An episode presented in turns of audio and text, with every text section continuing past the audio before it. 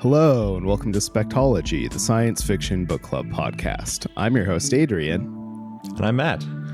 Uh, Spectology is a podcast where every month we pick a book and read it and talk about it over two episodes. Uh, and this month, what is our book, Matt? It's a pretty awesome book called Empress of Forever by Max Gladstone. Right, by a past and, you know, supposedly future guest, uh, or hopefully a rather future guest here at some point. Um, you make it sound like he's flaked out on us. I, I know, no, that's that's hasn't. definitely not what has happened. that is me being very tired.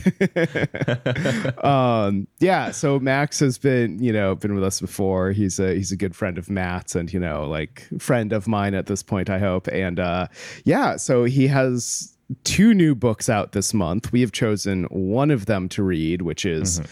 Empress of Forever. Um, which fits. It's a space opera, far future adventure, fantasy, high Star Warsy space opera, blah blah blah. Uh, it's a pretty fun book. Yeah, with a lot of Chinese stuff in it too, Journey to the West style stuff, which right. I'm excited about.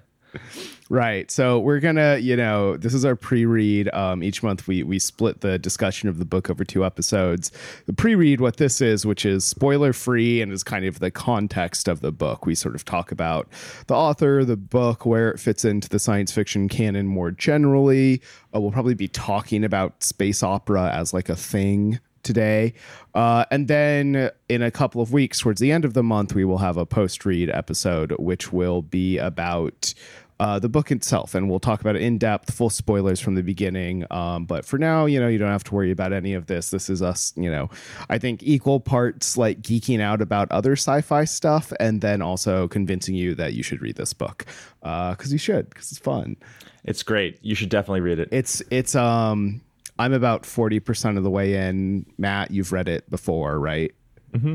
Yeah. So yeah, let's get into some fact books. Yeah, some some facts about the book. Um, so, like we said, it's a sort of big space opera e adventure type story. Think like Star Wars. Think like Arthur C. Clarke or Iain Banks. That kind of like you know really big. Um, Ninefox Gambit is one of the books that we've read that might might be a comp for it.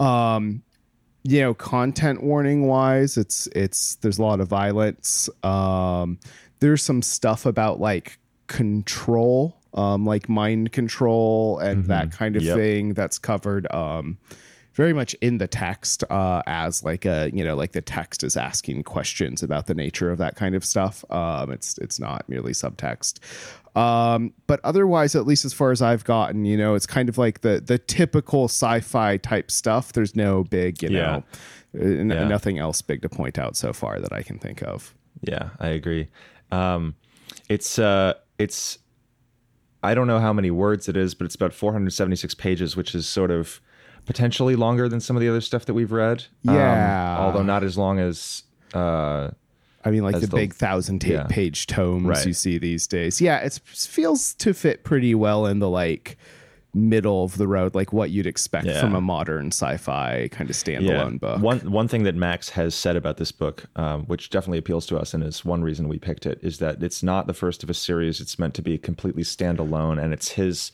his way of like taking what could have been a trilogy and condensing it into one book. I like that. That's cool. Yeah, so that you know you don't have to worry that you're going to commit to something that's too insane, but you're going to get a lot of dense stuff. Right dense action. Right. Well, and let's not undersell its insanity.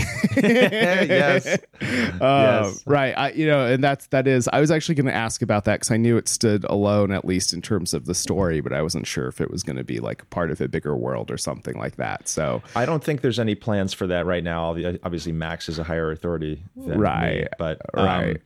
But he has said specifically in public that this is intended to be a one a one off thing that represents you know what could have been a series um, you know condensed down into into one book mm-hmm. and i think it, you know if if you finish it, it will probably that, will that'll make, make, sense. That'll make sense. spoiler, spoiler alert. uh, huge spoilers. uh, yeah, and I think um, you know, I also was stating it just got published like three, four weeks ago as the uh, trying to like you think flies. yeah well as uh, by the point this episode goes out it'll be like less than a month old essentially Yeah, um and so it's very new he also has another book out um like uh I actually uh, like a week ago or something like that, or maybe Yeah, a week in the future. Um, called "How to Lose the Time War," which is co-written with Amal El-Mohtar.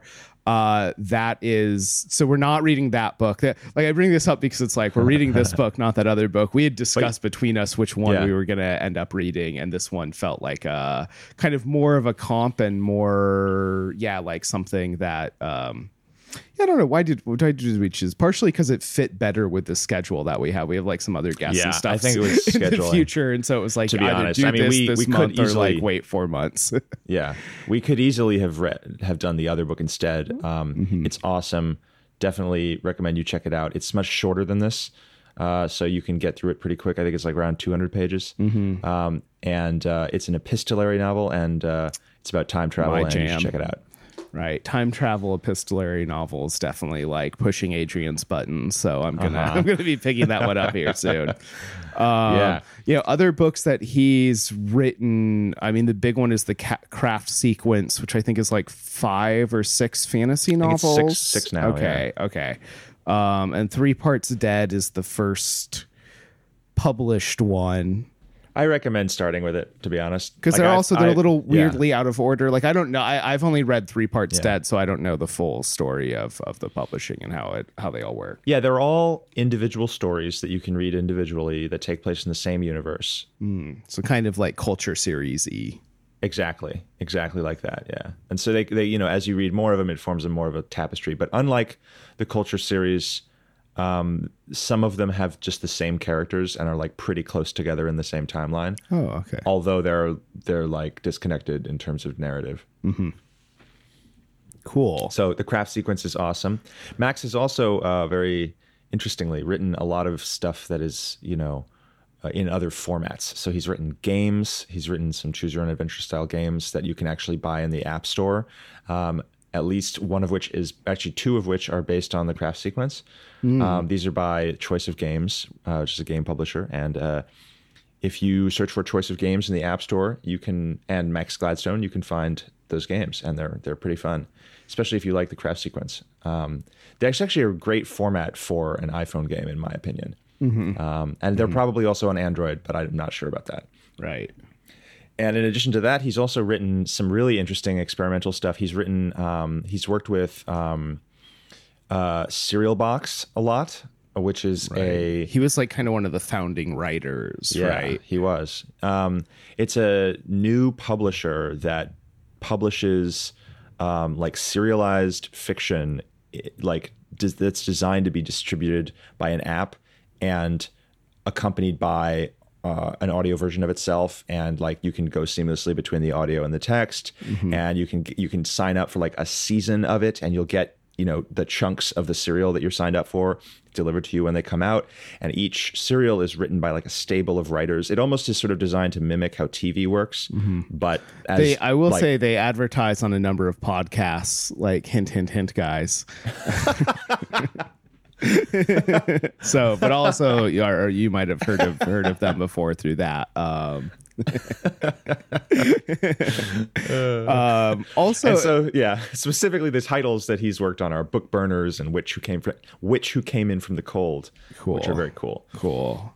And then uh, it's also worth noting that he, you know, Max came on to our like uh, fifth, I think, like uh, book that we ever read. So he's been a guest on this podcast before uh, for the Gnomon by Nick Harkaway, but the pre and the post read. He's on those episodes. So uh, they're actually, you know, the the pre read is I think our like second most downloaded episode ever. So it's a it's a good it's they're fun episodes.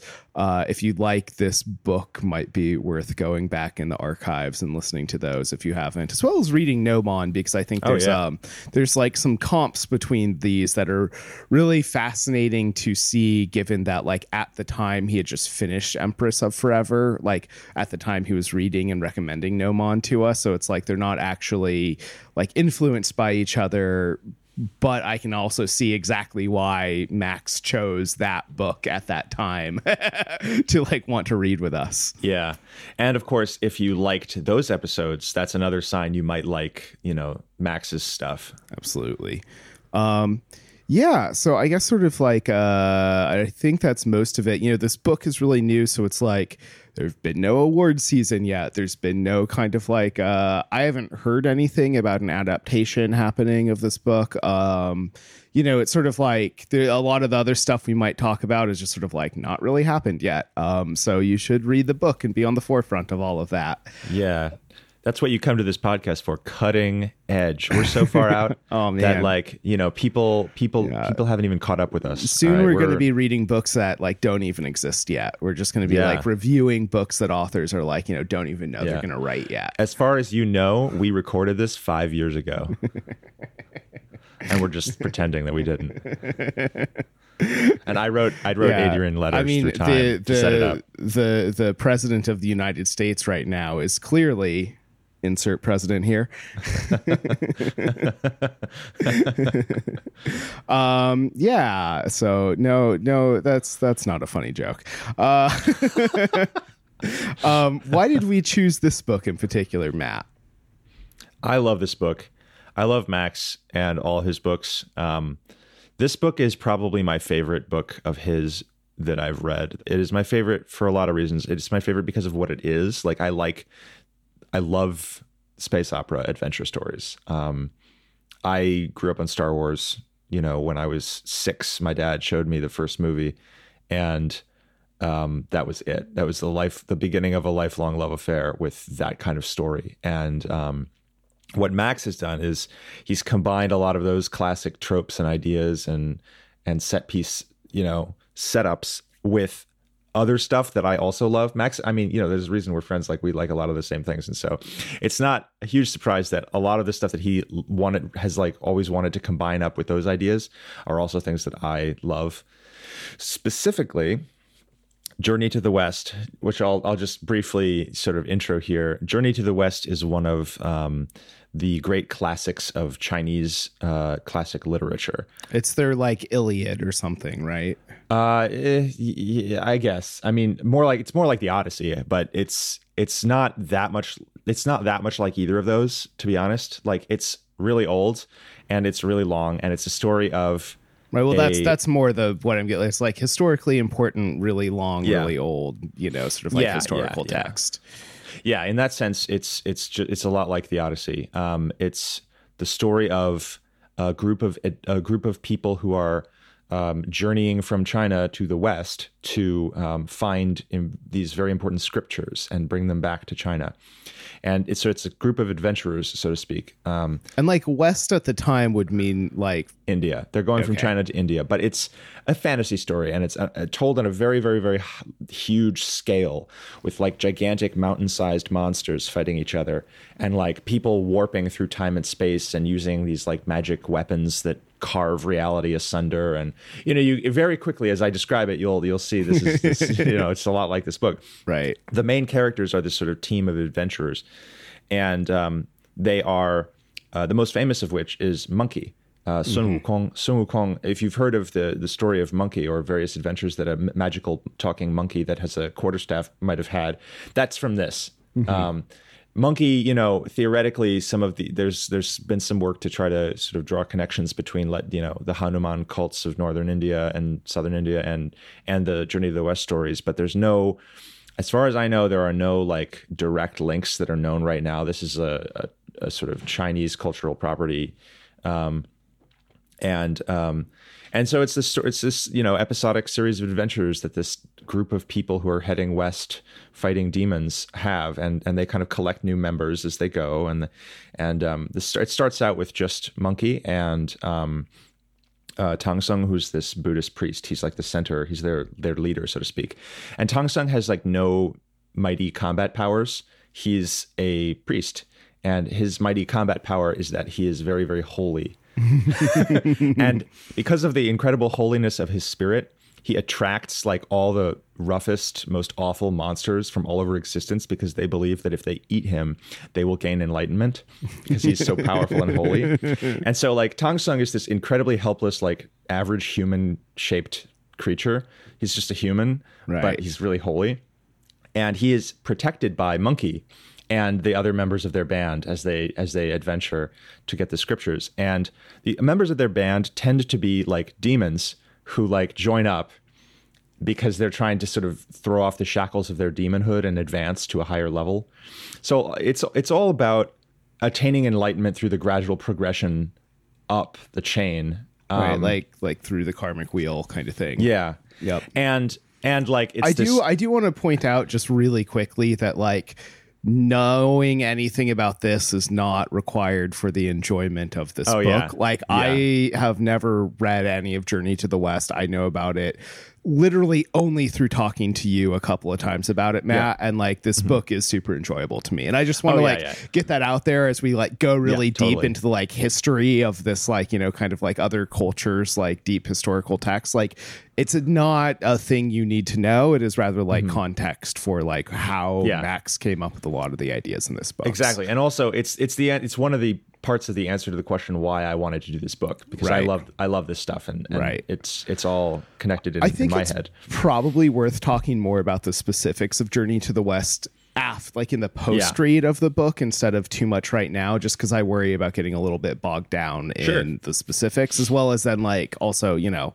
like i'm already hearing like oh well now i see some of the like outlines of the story and how it's going and stuff like that i'm like no let's just talk about it afterwards and what it means um, but it is it is a very cool adventure story that you know i think is it's similar to the Odyssey or apparently Journey to the West or whatever. It is very much this like, you know, folks going on an adventure through places they don't fully understand and like exploring it like as you do. Um, and obviously it's a like modern science fictional version of that. Um, it's more entertaining than the like Odyssey is potentially.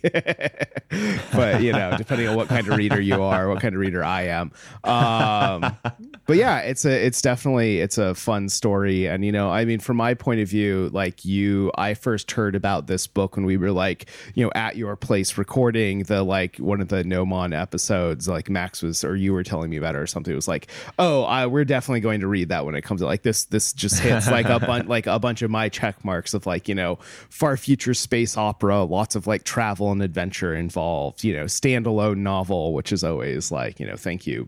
Please, more of those. Yeah, exactly, Um, exactly. So I think Yeah. it fits a lot with us. And then, you know, Definitely. like Max is not like a close friend. You know, I haven't been friends with him for the last 15 years like you have, but he is a really cool guy and helped us out early. And I think that it's like fun to kind of have this sort of like callbacks of like, you know, guests on and then reading their novels and like vice versa. So this is, this is a Hell lot yeah. of fun. Uh, like that kind of symmetry of it is really nice.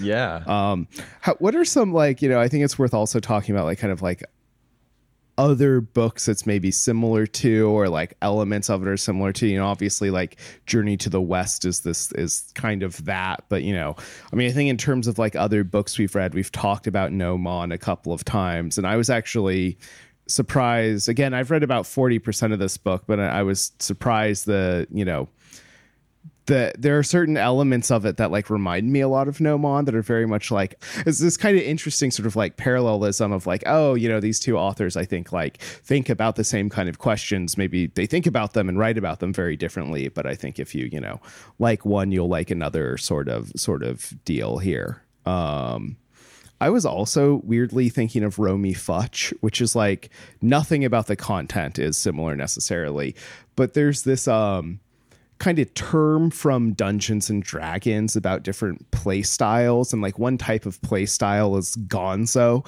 and that's just where you kind of like smush everything you can into it and there's like you know laser swords next to orcs next to you know like interdimensional travel next to you know like like monster trucks and it's just like everything's shoved in together. And like there's kind of an element of that in here. Like as you talk about journey to the west i kind of see where some of those elements actually come from, but it does have this very much like this sort of like gonzo thrust of like the the like adventure narrative, like kind of like oh, always moving forward and it's like, you know, like nothing is as it seems and everything is kind of, you know, it's like like far future, you know, like like ship Viking, like flight Vikings and stuff. It's just like all over the place, but it all makes sense too.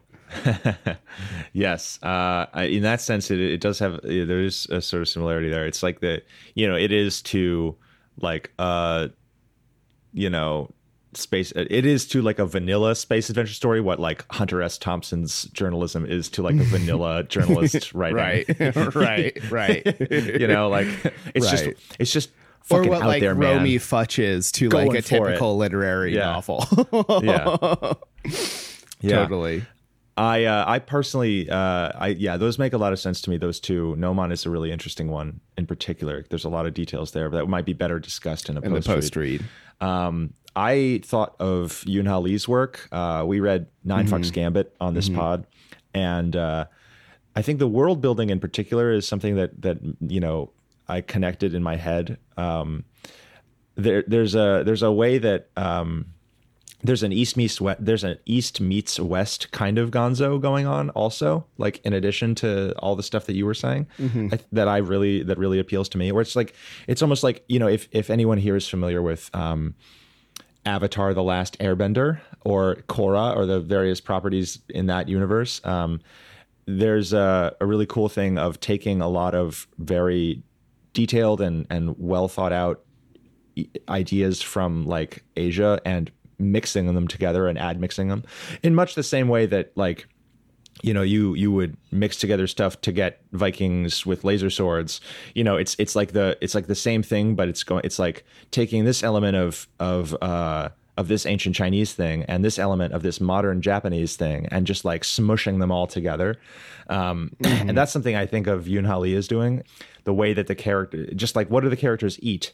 And you know what do they how do they like interact with each other in terms of their speaking style and mm-hmm. how do they mm-hmm. modulate like different levels of politeness and like and and all that stuff is is kind of just doing the same thing you're it's the same kind of gonzo just with other materials that it's drawing from right um that is funny and, because i think like stylistically they're very different writers um, like this style of what they write is not but uh, but I do actually now that you're describing it like oh I do see how like from a world boy building point of view you also with both of them have a little bit of this element of like you know sort of like and I think this happens a lot in space opera or can happen a lot in space opera where there's some elements of like is it fantasy or is it science fiction mm-hmm. like you know yeah. so far advanced it may as well be magic kind of right. stuff going on all over the place um, and I think that that is sort of a, a, a while they're very different and I think too you know it's like Max handles like a lot of like dark like violence and you know darker themes and and stuff, but it it's always done with a bit of like um something like fun to it. Like i would call max a very like fun writer. Like his style is fun and engaging. Whereas like uh Ninefox Gambit was at times like like edging on grimdark you know? Sort of like if if if the comp for this is star wars the comp for Ninefox Gambit is maybe like warhammer or something more like right? Like uh like they're like it's a little bit more like grimdark like you know sort of like the um, gears of empire turning and crushing everyone underneath as opposed to like adventures having like fun and adventures even while the gears of empire like crush everyone underneath them. Does that make sense? Yes. Um, another one that uh, that's uh, a very very good and like meaty comparison we could do and spend really long time talking about it. Yeah. we probably won't. Uh, is 10 billion days and 100 billion nights uh, by Mitsuse Ryu, which we right. did a few months ago on this podcast and uh and which i know, know, max only read after we had recommended it to like after those episodes yeah. had gone up I, I was very surprised by that because it does feel like like i'm surprised he hadn't read that book before writing this one. You know they're they're very clearly like yeah. So they both they both draw on some of the same like other materials like old um Buddhist adventure stories and like wuxia fiction, which is like kung, kung fu stories, like old like Chinese, Japanese, or Indian adventure stories, and then old um, kung fu adventure stories of you know, mm-hmm. and and like one of the things that it's worth noting, just for folks who don't speak Chinese, like wuxia is like wuxia, like W U X I A, like that style of like fantasy adventure. It just means kung fu, adventure right, stories, right. yeah. But like people might hear that sound and not know the like written word it's connected yeah. to. The, one of the things that's that sort of characterizes a lot of those stories is um, a lot of you know if you think of um, how uh, knights in shining armor or like courtly romance stories work, you know, there's like magic in them. You know, mm-hmm. it's not just like maybe the main character isn't a wizard, but like there will be magic things going on. There'll be monsters that are not human that have like strange powers. It, it, they work like that too. Kung fu stories work like that, but the magic tends to be instead of having maybe a Christian tinge, sometimes it has a Buddhist tinge sometimes, mm-hmm. and so it will be connected in some way to these larger Buddhist philosophical ideas. And that's one of the things 10 billion days is doing and that's another thing that max is doing a lot. He's sort of mm. connecting um, he's connecting a lot of his big adventure magic to these particular uh, you know it, you don't have to know anything about buddhism to get a lot out of this like you were saying adrian. Right. But but there are some of these connections there. If you if you are interested in that stuff i think you will see it. Mm-hmm. Right, and I think particularly if you read Ten Billion Days along with us, like you'll you'll see like elements of, of there that are, that to your point matt you know it's not that he read that book and then included them it's that like they've both read the same original texts and are like including them in their like big far future science fictional advent- adventures um, i think yeah. another comp that we talked about that you mentioned that like his book I love, and I think we've mentioned it before in the 10 billion days uh, pre-read is uh, Roger Zelazny's Lord of Light, which is another like Buddhist far future space opera kind of thing. Um, mm. Zelazny being a Westerner and like non-Buddhist as opposed to Mitsuse, who is, you know, Japanese. And I presume at least like, you know, lived in a Buddhist culture, whether whatever his personal beliefs were.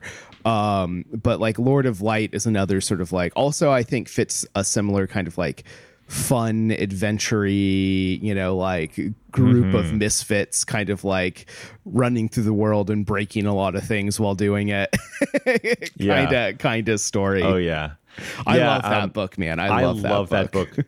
I, that is one of my favorite books. I absolutely love that book. And I know that Max has said the same thing. Max absolutely loves Lord of Light and he read it he's read it a lot and he read it the first time when he was very young. This actually reminds mm-hmm. me because another reason to bring up uh, Journey to the West, actually, uh, although it's not going to be something that everybody's familiar with, it is something that, like, I think Max's parents gave him his first copy of that book when he was 11. Mm. And he's been like reading it over and over his whole life. So he's mm-hmm. like, it, it's a very profound influence on him in a way that of all the other things we've mentioned, probably only Zelazny is at the same level in terms of being an influence on Max and his writing, right? Uh, which is just kind of an interesting thing. It's not necessarily the first thing that you'll think of when you read it, but it's it's a kind of cool background, maybe. Inside scoops, you heard it here first, folks.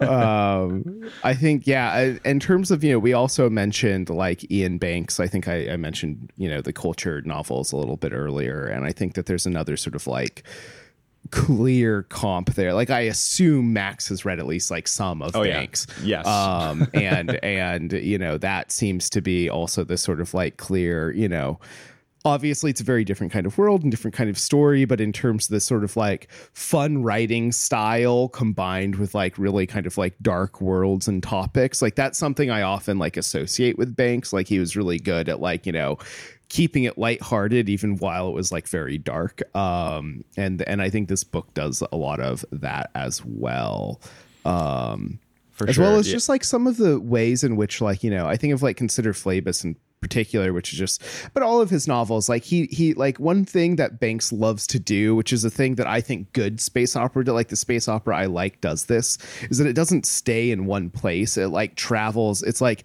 I have a galaxy yeah. worth of like you know things to explore. Let's explore yeah. them all over the course of this story, and uh, that's something this novel very much does. Absolutely, yeah. I think um, that's a very good that's a very good comparison. And and Max, um, you know has said many times he loves he loves the culture books. So okay, yeah, yeah, not not surprising to me in the least Also, they're great books. Um, yeah. I guess we also our very first episode is on a weirdly our least favorite culture novel. Like it ended up yeah, not being the best pick for our first episode, still, but still culture. Yeah, and you know, I, part of me almost wants to be like, don't go listen to those episodes, but they are our most popular episodes as well. So like you probably have, but they're also probably our most poorly recorded episodes.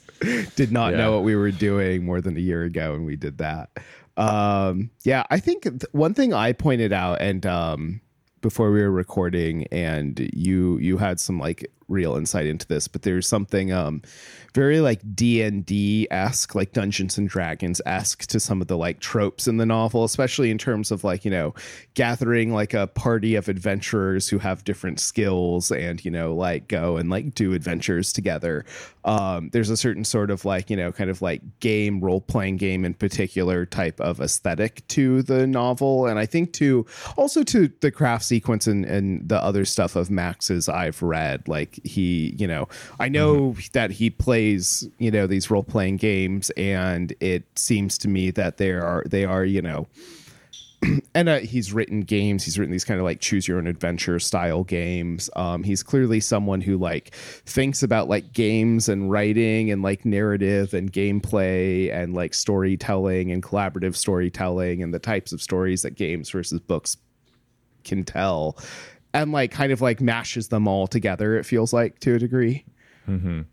Yeah, that's very true. I'm gonna I'm sort of gonna crib from stuff that uh, Max has said publicly when mm-hmm. I like you know talk about some of the, the sort of Max knowledge, um, rather than just saying you know things that I think about him. Sure, sure. and so, um, I uh, Max has said at events that um, you know he uh, he played a lot of the, the old West End games, uh, D6 Star Wars role playing game mm-hmm. um, in his life, and um, he has run a lot of those games as well. And I think that was a, a particular influence, according to him, that was a particular influence on um, this book, and mainly because he um, he likes to run games that are like this book that are just out there where all kinds of crazy stuff happens, but totally. that are nonetheless grounded in the set of relationships that define the party, so to mm-hmm. speak. Mm-hmm. Um, and that's that kind of juxtaposition between really crazy action involving all kinds of strange admixed worlds around you that you know take tropes from everywhere and put them together and mash them up and just amp it everything up to 11 but like you know you still have a way in to that it's still it's still something you can get your hands on as a narrative because the actual sort of main characters and their relationships with each other are right in front of you and really tangible and really concrete mm-hmm. and that's something that uh, i think he got uh, he has said that the star wars d6 stuff was really help running those games was really helpful for him because that kind of taught him from a from a younger age how to for how to foreground those relationships, how to make cool. it so that those relationships are kind of what's really driving everything. Mm-hmm. That's that's neat. That is something that you know I think a lot of you know good DMs learn is how to like tell like personal stories in like really big epic worlds. Um, I also wanted to point out there's this game called Sufficiently Advanced. Um, and it's actually a direct like uh, you know the the any sufficiently advanced technology is indistinguishable from magic. Arthur C. Clarke's quote. Uh, it's a direct, like, you know, um, uh, it takes direct inspiration from the quote, the name.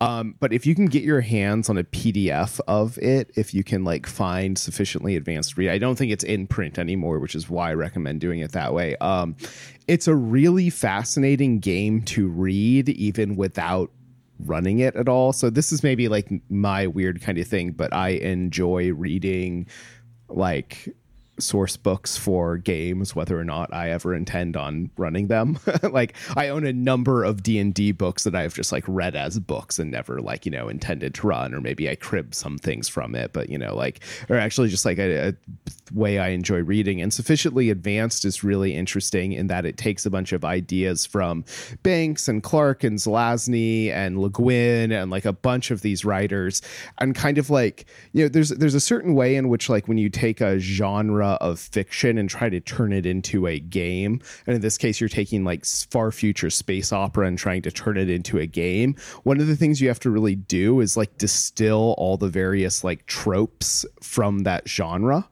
Um and so it's a really like kind of like interesting way of reading about a genre is like reading the like game set in that genre. Like it's a very cool kind of way of like understanding like what are the different things that like make space opera space opera? That and it's like pretty well written and like the story ideas it has are like really wild and like just reading it kind of spins you off on this like you know it doesn't tell any like complete stories. It gives you the like beginning of a story and then that's what you run with your you know group or that's just like what you go and like sit around and think about the rest of the day after you've read it which is you know kind of more what I did.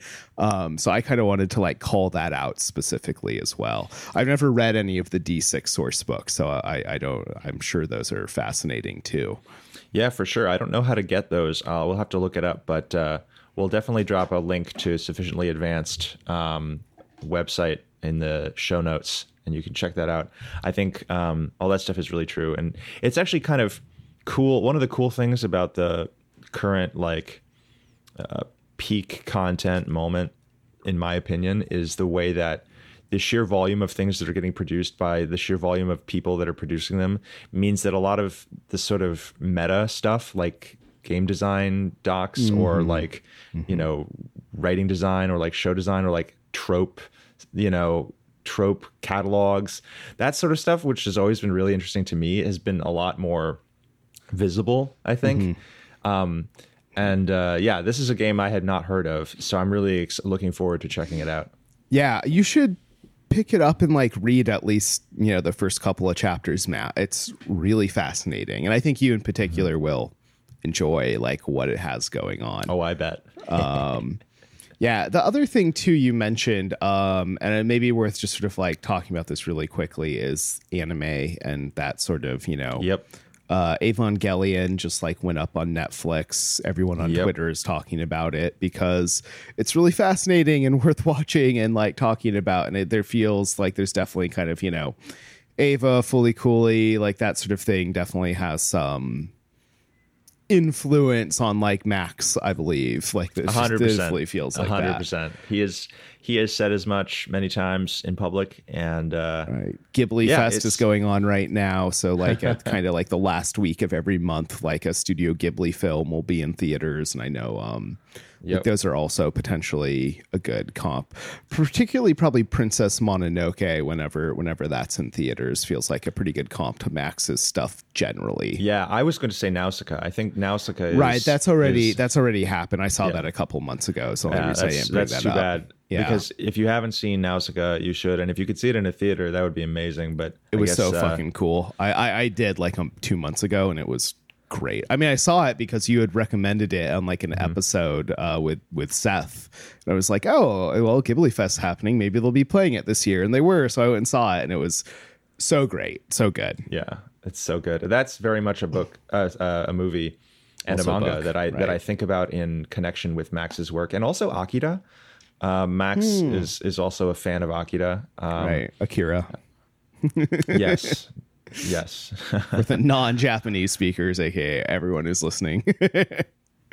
um, it's it's uh, those are both you know sort of started out as really long manga in mm-hmm. the '80s and were eventually made into m- movies slash TV shows, and they're you know both of them are far future uh, dystopian adventure stories that have a lot of specific kind of like on a you know individual character level there's some specific things that you might see you know if you read mm. max's stuff i, I don't want to say anything specific that i think but we'll maybe come back to that well let's get into that in the post read yeah exactly Um because I'm I'm curious of your thoughts, but also want to read the book before I hear Yep. them. um, cool. So I think you know we've been kind of dancing around this idea of like space opera a bunch, and I thought it could be fun to spend like maybe you know ten minutes talking about like both our own history with space opera and how we think about it generally. Like it's this term I feel like you know like in some ways when i think of science fiction like the canonical science fiction subgenre like i think of is space opera right? Like it's in the future. There's maybe probably aliens. There's spaceships. There's space battles. There's people whizzing around to like new and interesting planets and places. And like that's kind of you know i think the sort of like like the the the the er genre of like science fiction to me is very much like space opera. I think too it's probably what I started with when I started I right like I also like saw Star Wars when I was like 6 or 7. Um I actually Yep. saw Star Trek even earlier than that. Like my dad introduced me to Star Trek when I was very very young and I've I've always been you know, like it's possible to like multiple things at the same time, but I've always like had Star Trek more as my kind of like foundational text, whereas other people have like Star Wars as their foundational text in like the space opera science fictional thing. Um yeah, and I thought it could be kind of fun to talk about. I think also when I was because I read a lot of golden age science fiction as a kid. Um, like that was my like main reading, especially between the ages of like, you know, I want to say like eight and like 15 or something like that. Those kind of like, you know, really formative reading years for me was like Arthur C. Clarke, Isaac Asimov, Ray Bradbury, Heinlein. Like it's all the kind of like old golden age guys. And most of what they wrote was like space opera or space opera like adjacent. Um, so what what about you, Matt? Like what's your kind of history Yeah. with this? Star Wars, obviously. Yeah, no, Star Wars is the big it, Star Wars is the big thing for me. I I think that uh like a lot of this other stuff I've also, you know, saw as a kid, but it it all like in a lot of ways when I think of science fiction, I think of sort of one of two things. I think of stuff that is like Star Wars and stuff that, you know, is more sciency. Right. Has like science. Those are just like the two things in my head. They're not like fancy. There's no fancy genre distinction. There's no like it's just like in my head when I actually think about different sci-fi stories, it's like on the one hand there are Star Wars ones. and on the other hand, there are ones that have more science in them. Wild. That's of. Um, interesting. I I totally see what that means, but also that's not at all Yeah. how I think about it. It's cool. like and when i was when i was little actually i mean i i thought of like a an arthur c clarke story as one that had like quote unquote more science in it or like an Totally. asimov story Right. even though like I, I mean you could just you could make whatever distinctions you want there's a lot of arbitrary distinction making that could happen Well, I think the Um, one thing that both A- Asimov and Clarke do a lot of is they have like worlds with lots of like hard rules. Right. And like like Asimov has this very specifically. There are Yeah. the laws of robotics, but like both of them do a lot of like, you know, the rules are like, you know, they're science or they're not, but they're like strict rules that the world follows. And then a lot of what you're doing is kind of like watching those rules play out. i mean they they are big rule guys especially asimov like Especially who, Asimov. you know but i think um the other thing that's that's sort of worth pointing out is that um these there's actually a huge variety like under the under the you know panoply of space opera there's a huge variety what's what might seem to be like a relatively simple formula or set of like a couple different formulas for stories it- there is actually an enormous variety of different kinds of stories that still maintain the same feel. If you think about everything from like um E.E. Doc Smith like the OG The like you know, guys with lasers shooting at each other in space kind of guy. Everything from Right. like a that, Flash Gordon would be in that, like sort of Gordon, in that realm. Yeah. Everything from those, which are, you know, pretty straightforward in terms of narrative, um, to uh, some of the like, you know, 80s space adventure stories or like dystopian space adventure stories that we've mentioned, like anything from, you know, Blade Runner to I mean that's a movie, but like the the original Philip K. Dick, say take the take some of Philip K. Dick's original stories. Yep. Do Androids Dream of Electric Sheep is very much, I think, although it doesn't take place in space, it's like it's doing so many of the same things. Um, Right. And, well, and parts of it, I mean, like the you know the there's the off-world colonies that the replicants yeah. are sort of like sure. at. I, I also think of like uh you know kind of like Delany like Nova yeah. or Stars Through My Finger like grains totally. of sand kind of fit in there with that really sort of like hard gritty lots of off-world prison planets kind of thing yeah, going yeah, on. Yeah. I mean you can basically take or like, just eh even the like you know star wars versus star trek right? Like one of the things that's getting at is like the like two different types of space opera. You have the kind of science fantasy like high space opera like jetting around a bunch of places and like big empires and like you know laser fucking swords and that kind of thing. And then yeah. you have like the you know kind of like problem solving, character centric. What are the different societies? What do they look yeah. like? You know, I mean, like you could also call it like, you know, sort of like uh you know like like Le Guin you know is another comp that maybe fits in with yeah. that Star Trek type story where it's like you know it's totally. anthropology it's like you go to a new yeah. world and you learn about the people and then like smart people make the best decisions they can and like that's the story yeah and I, I, actually among books that we've read Ann Leckie or we haven't read her sci-fi books but right. but um authors we've read and Ann Leckie's um ancillary books are often called space opera. And totally. if you compare them to um, some of this other stuff, like Flash Gordon versus versus uh, versus Ann Leckie stuff, I mean, it's like in a sense, you know, those are enormously different, but they're also, I think, it's probably pretty clear the ways in which they're similar. They're they're fun, plot-driven adventure stories. Right. Um, and like the the sort of weird fantasy and technology and like ancillary themes get it? See what i did there? Um, are maybe different but adrian's rolling his eyes so hard. Um, the themes are maybe different you know but you can do so much in in this sort of in this with this set of like simple kind of story ideas.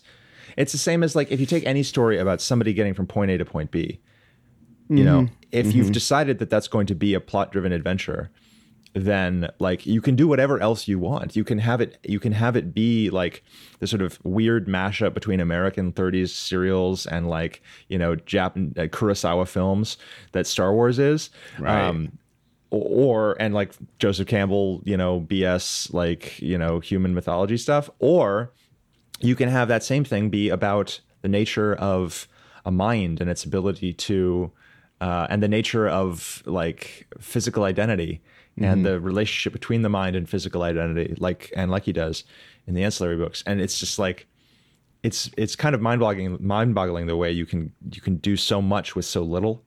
Um, but it's also just incredibly fun because the thing that defines a fun adventure story is how fun it is. Mm-hmm. Is how much like you're enjoying getting from point A to point B.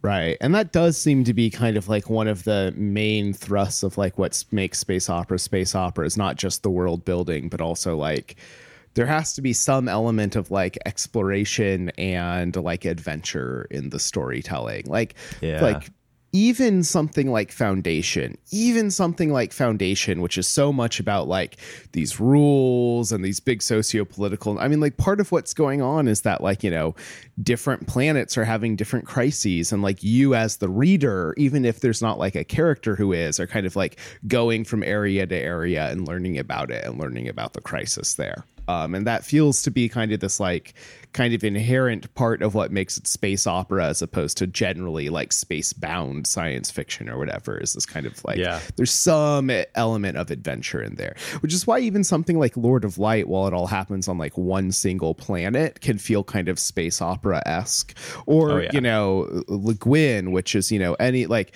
you almost never see space travel in her books. You're just on these various different planets, like doing whatever is happening on that planet. But like both the combination of there's a lot of books set in the same kind of like overarching universe, and you get to learn the history kind of like by reading all of those books. But then also every individual book is about like this one planet, how it does things differently, the crises on it, and like, you know, dealing yeah. with those crises.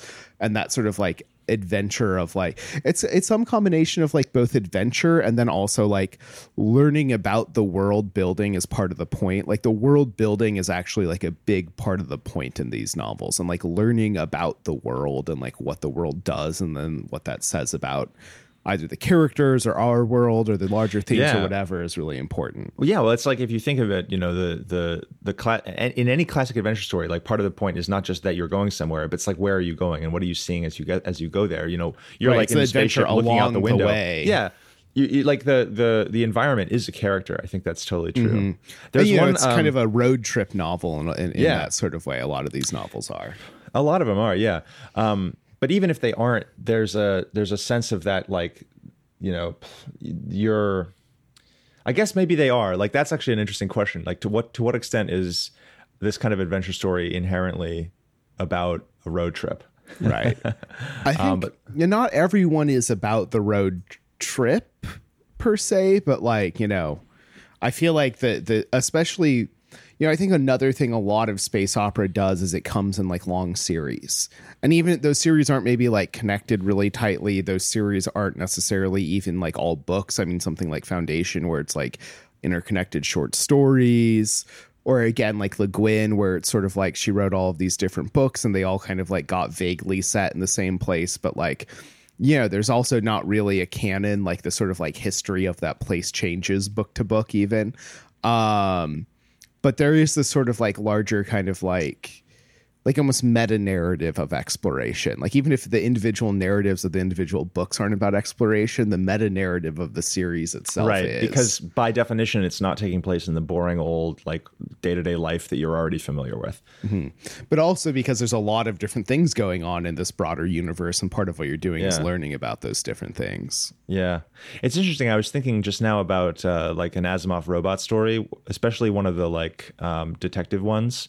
Um, you know, where you know the the the the format is the format of an old like uh, Dashiell Hammett like you know mystery where it's just this hard boiled detective guy shows up in a place and he's in, he's pretty much in the same place the whole story. He shows up in a place. There's various characters who probably did it. He has to figure out which one of them did it and why. You know, and um, does that count as space opera?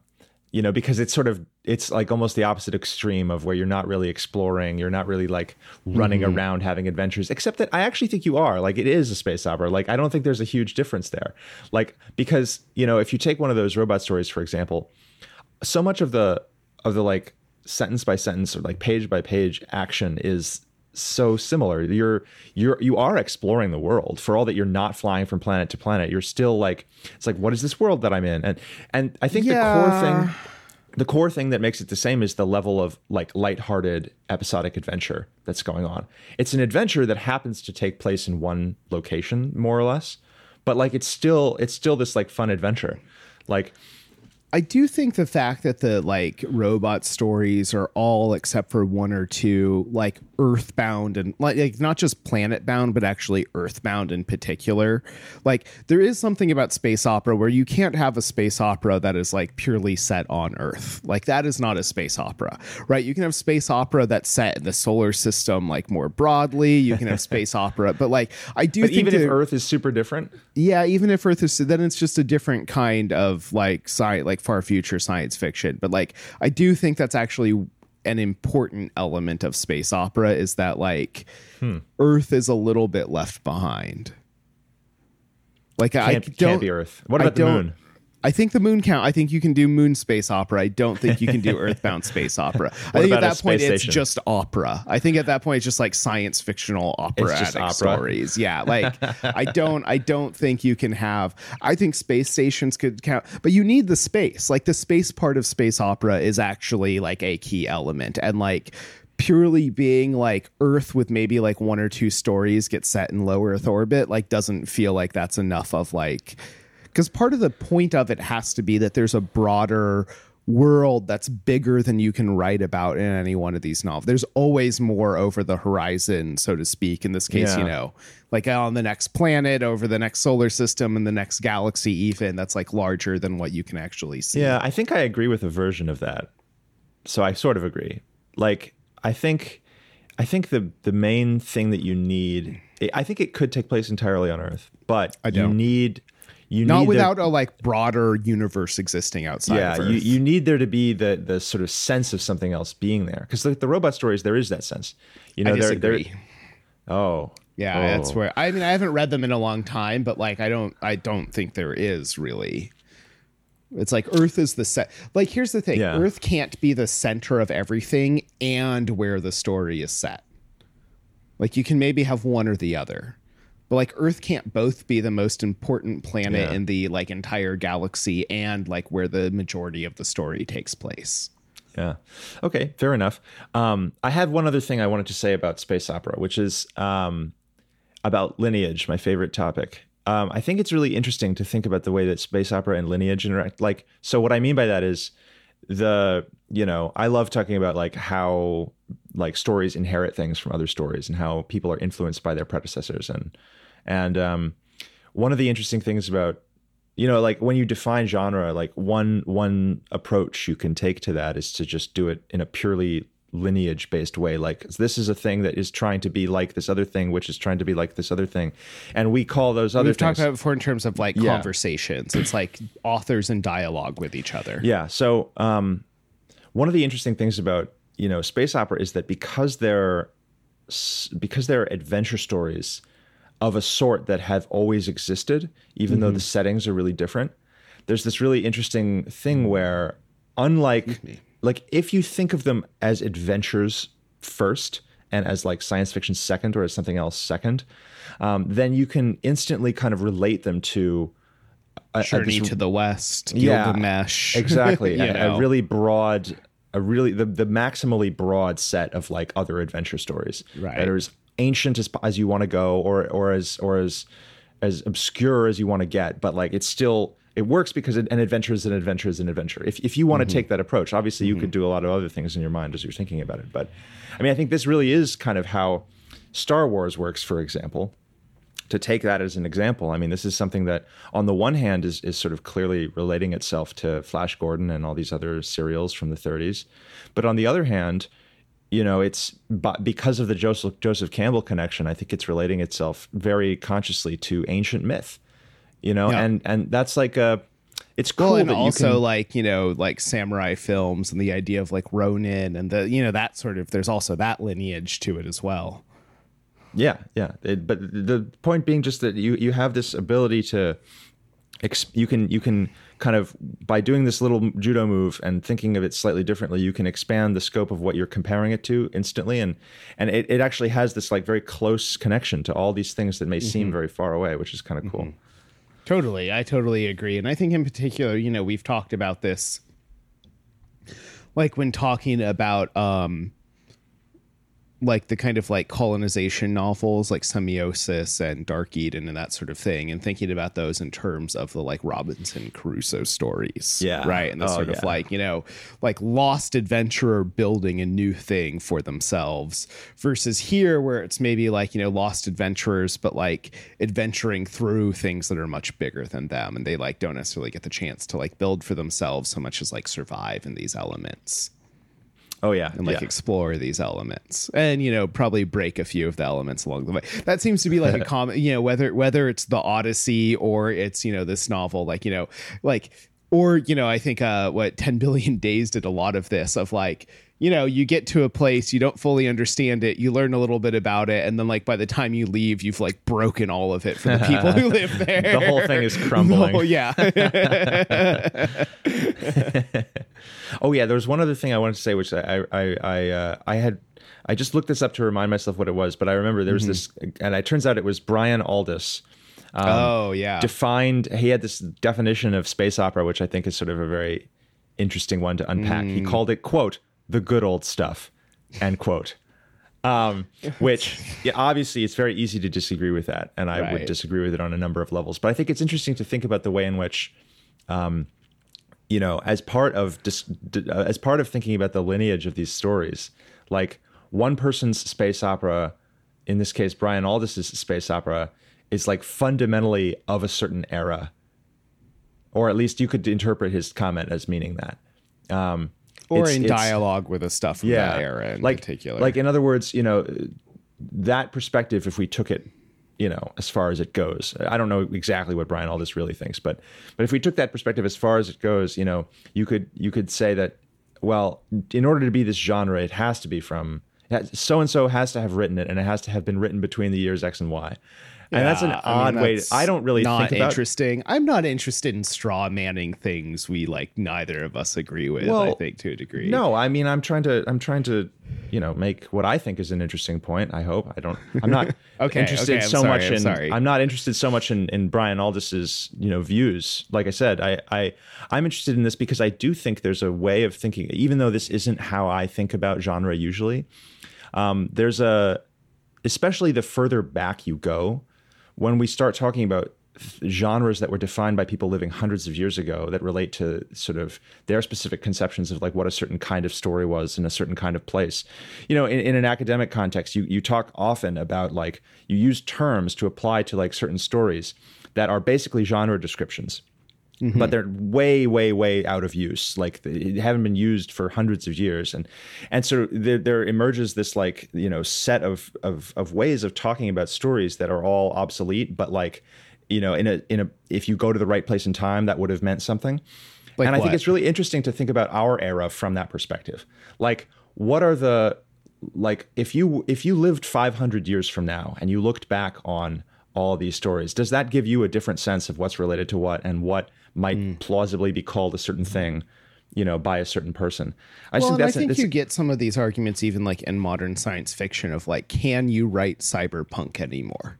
yeah Is cyberpunk a living or a dead genre? Yeah. And I think there, that's an actually vaguely interesting question to some degree. Yeah, no, it is. I mean, and even if, if it's sort of hard to think, talk about with space opera, because it seems so obvious to me, at least, that space opera is alive and Mm-hmm. it's not only the good old stuff. It can be new stuff. And Well, and it's maybe worth pointing out where there was a point in time where like that wasn't as clear to the point that Mm-hmm. uh, Gardner Dozois like edited a bunch of books called the new space opera that was like partially the whole idea was like let's get the few people who are still writing space opera as well as some other folks to like write a bunch of space opera short stories and almost like rekindle to some degree this Oh, yeah. both like both That's cool. rekindle but also like show people that like this genre is still alive and there are still people doing it right um Yeah, that's and like really authors cool. that we've covered before have all like been published in these new space opera i think it was like the kind of like late 90s early 2000s around when the like new space opera books got published um there were two of them i believe. Yeah, I mean, this isn't quite our genre, but I I know that there was a discussion in fantasy in the '90s that like the people descended from Tol- the like big epic fantasy was like on its way out, right. You know, Mm-hmm. and like that's so weird from the perspective of today. i know right? We're like everything all fantasy is that now. Yeah, yeah, but like I mean, you it know, makes sense. There was a point where like Yeah. Harry Potter was ascendant and like, you know, kind of like modern urban fantasy and like post Tolkien stuff was all ascendant and like, you know, it is Yeah. it is somewhat funny that like, you know, I guess probably what like to some degree like a Song of Ice and Fire plus the like Lord of the Rings movies are really what kind of like rekindled, you know, and let people like Joe Abercrombie or whoever like start writing like Tolkien esque fantasy again. Yeah, yeah, yeah. So I think it's it's really interesting. Like the you know these, the moment in time that you're discussing it matters too. I think, and and and it also matters kind of how, um, you know, it may it may be worthwhile coming up with terms for things of a certain era. I mean, we use the term golden age sci-fi a lot to mm-hmm. distinguish a certain kind of space opera or a certain kind of you know a larger thing that includes Right. some space opera, you know, of a certain era. Right. And it's like, well, wh- does, that is very much the era as opposed to the subgenre, right? Like it's not necessarily space opera. There's plenty of stuff that's not space opera that's golden Yeah. age. yeah.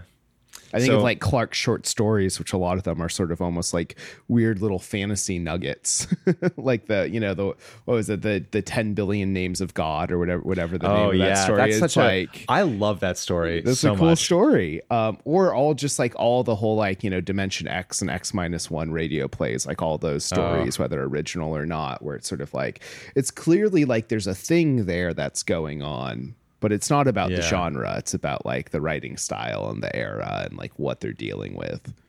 Yeah.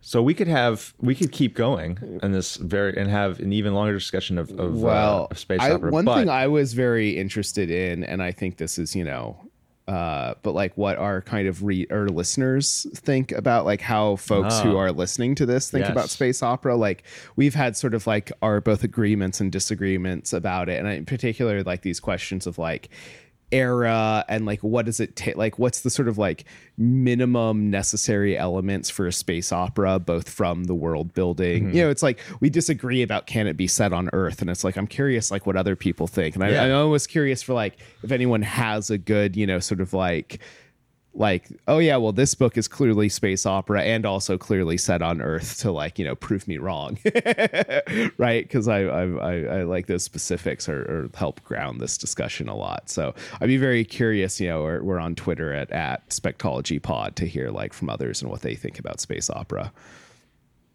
Tell us what you think. yeah. Tell Adrian what you think, and then yeah Adrian will and tell me. we'll talk about it in the post read Um, yeah, but I do think that's a you know decent place to kind of wrap it up. At least the kind of larger theme stuff. You know, there's also this thing about like the nature of groups, found family kind of stuff. I think we'll talk about that more in the post read because we can dig into the yeah, specifics. there's a lot to dig into. Right. Looking forward.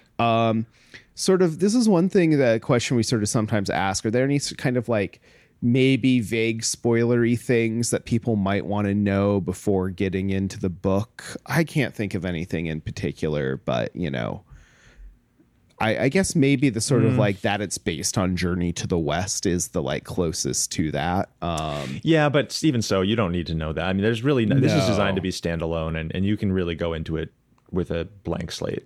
totally, totally. Um, yeah. So, and yeah, and again, I guess it's too early for there to be any like you know pop culture type stuff based on it. Um, I do, I do see because I follow both Max and Amal on Twitter that there's a bunch of stuff like it seems like already, even though it's not published yet, the fan base for like How to Lose the Time War is really, really big. Um, so there's I saw someone like you know made like an enamel like uh, necklace for Amal based on the cover and that kind of thing. So That's awesome. So there's there's a lot of that going on um, but i haven't seen anything of that for this like it's funny this this novel almost seems to be flying under the radar a little bit compared to that one like they're putting a lot of the like effort of like marketing it into that one instead of this one but i think um it's really worth reading so far it's a it's a fun you know adventure fantasy style Yeah, I actually uh, on that topic on on the on the topic of how well it's doing. I, actually, Empress has been doing very well. Uh, they Cool, sold good. out their first print run. I did see so that already on yeah the second, which is great. Right, which does mean that if you don't have a paperback version of it yet, you'll need to get the ebook in time if you want to like read it in time for us because it's going to be a couple of weeks before they Yeah, like pu- but uh, publish it yeah, anymore. it's it's it's uh it's things are going well for the Empress. I- good. I, believe. it's good to hear. Yeah, and it did. It was published, I think, in paperback initially, right? So it's not like a fifty dollar hardback. Uh, if you Yeah, that's right. Pick up That's the, right. The soft cover. Yeah, if you if you want to pick up the the actual hard copy, which is Mm-hmm. a paperback, it's eighteen ninety nine. right. Definitely. Uh, but it will be like two or three weeks before it ships Yeah. again is what it looks like um, if you if you can't find one at your local bookstore cool well that's good i think i think that's it for us for now um any any last thoughts or i guess not really final thoughts since we have a whole nother longer episode on this later I mean, I'm really looking forward to that. I, I I love I love this stuff so much. It makes me so happy. This is like, I mean, this is the this is the kind of book that I wanted there to be when I was little that I didn't know about. You know, I mean, there probably are other things. Certainly, when I found Lord of Light, I had this feeling also um, of like, oh man, this is something I always wanted, and I never knew I could actually have it. This this this like gonzo ridiculous Buddhist space adventure is exactly what I always wanted, and I and I can have it. Oh my god, yes. very cool yeah it's um you know i'm really looking forward to digging in and like talking about you know it's like i've really liked it so far there's stuff that also like i really kind of like want to dig in on some criticisms i have of it so far so i think it'll i think it'll be a fun post read episode to really get to like you know talk about the specifics of it it's where i All always want to be Looking cool forward.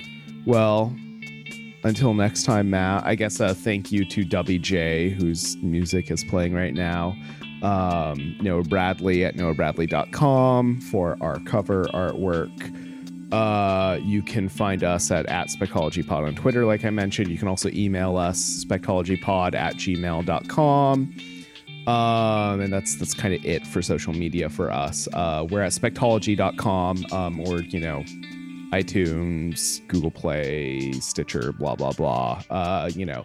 Also, I guess worth mentioning again, like you know, if you like this, like please leave a review. I know it's kind of a pain on iTunes and these other things, but if you do leave us reviews wherever you listen to podcasts, that's always much appreciated. We've had some really nice reviews recently, and I think it helps people find the podcast and listen to it and know that they that it might work for them. So I always appreciate that a lot when folks do that.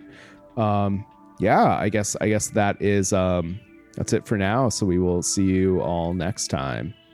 Peace out.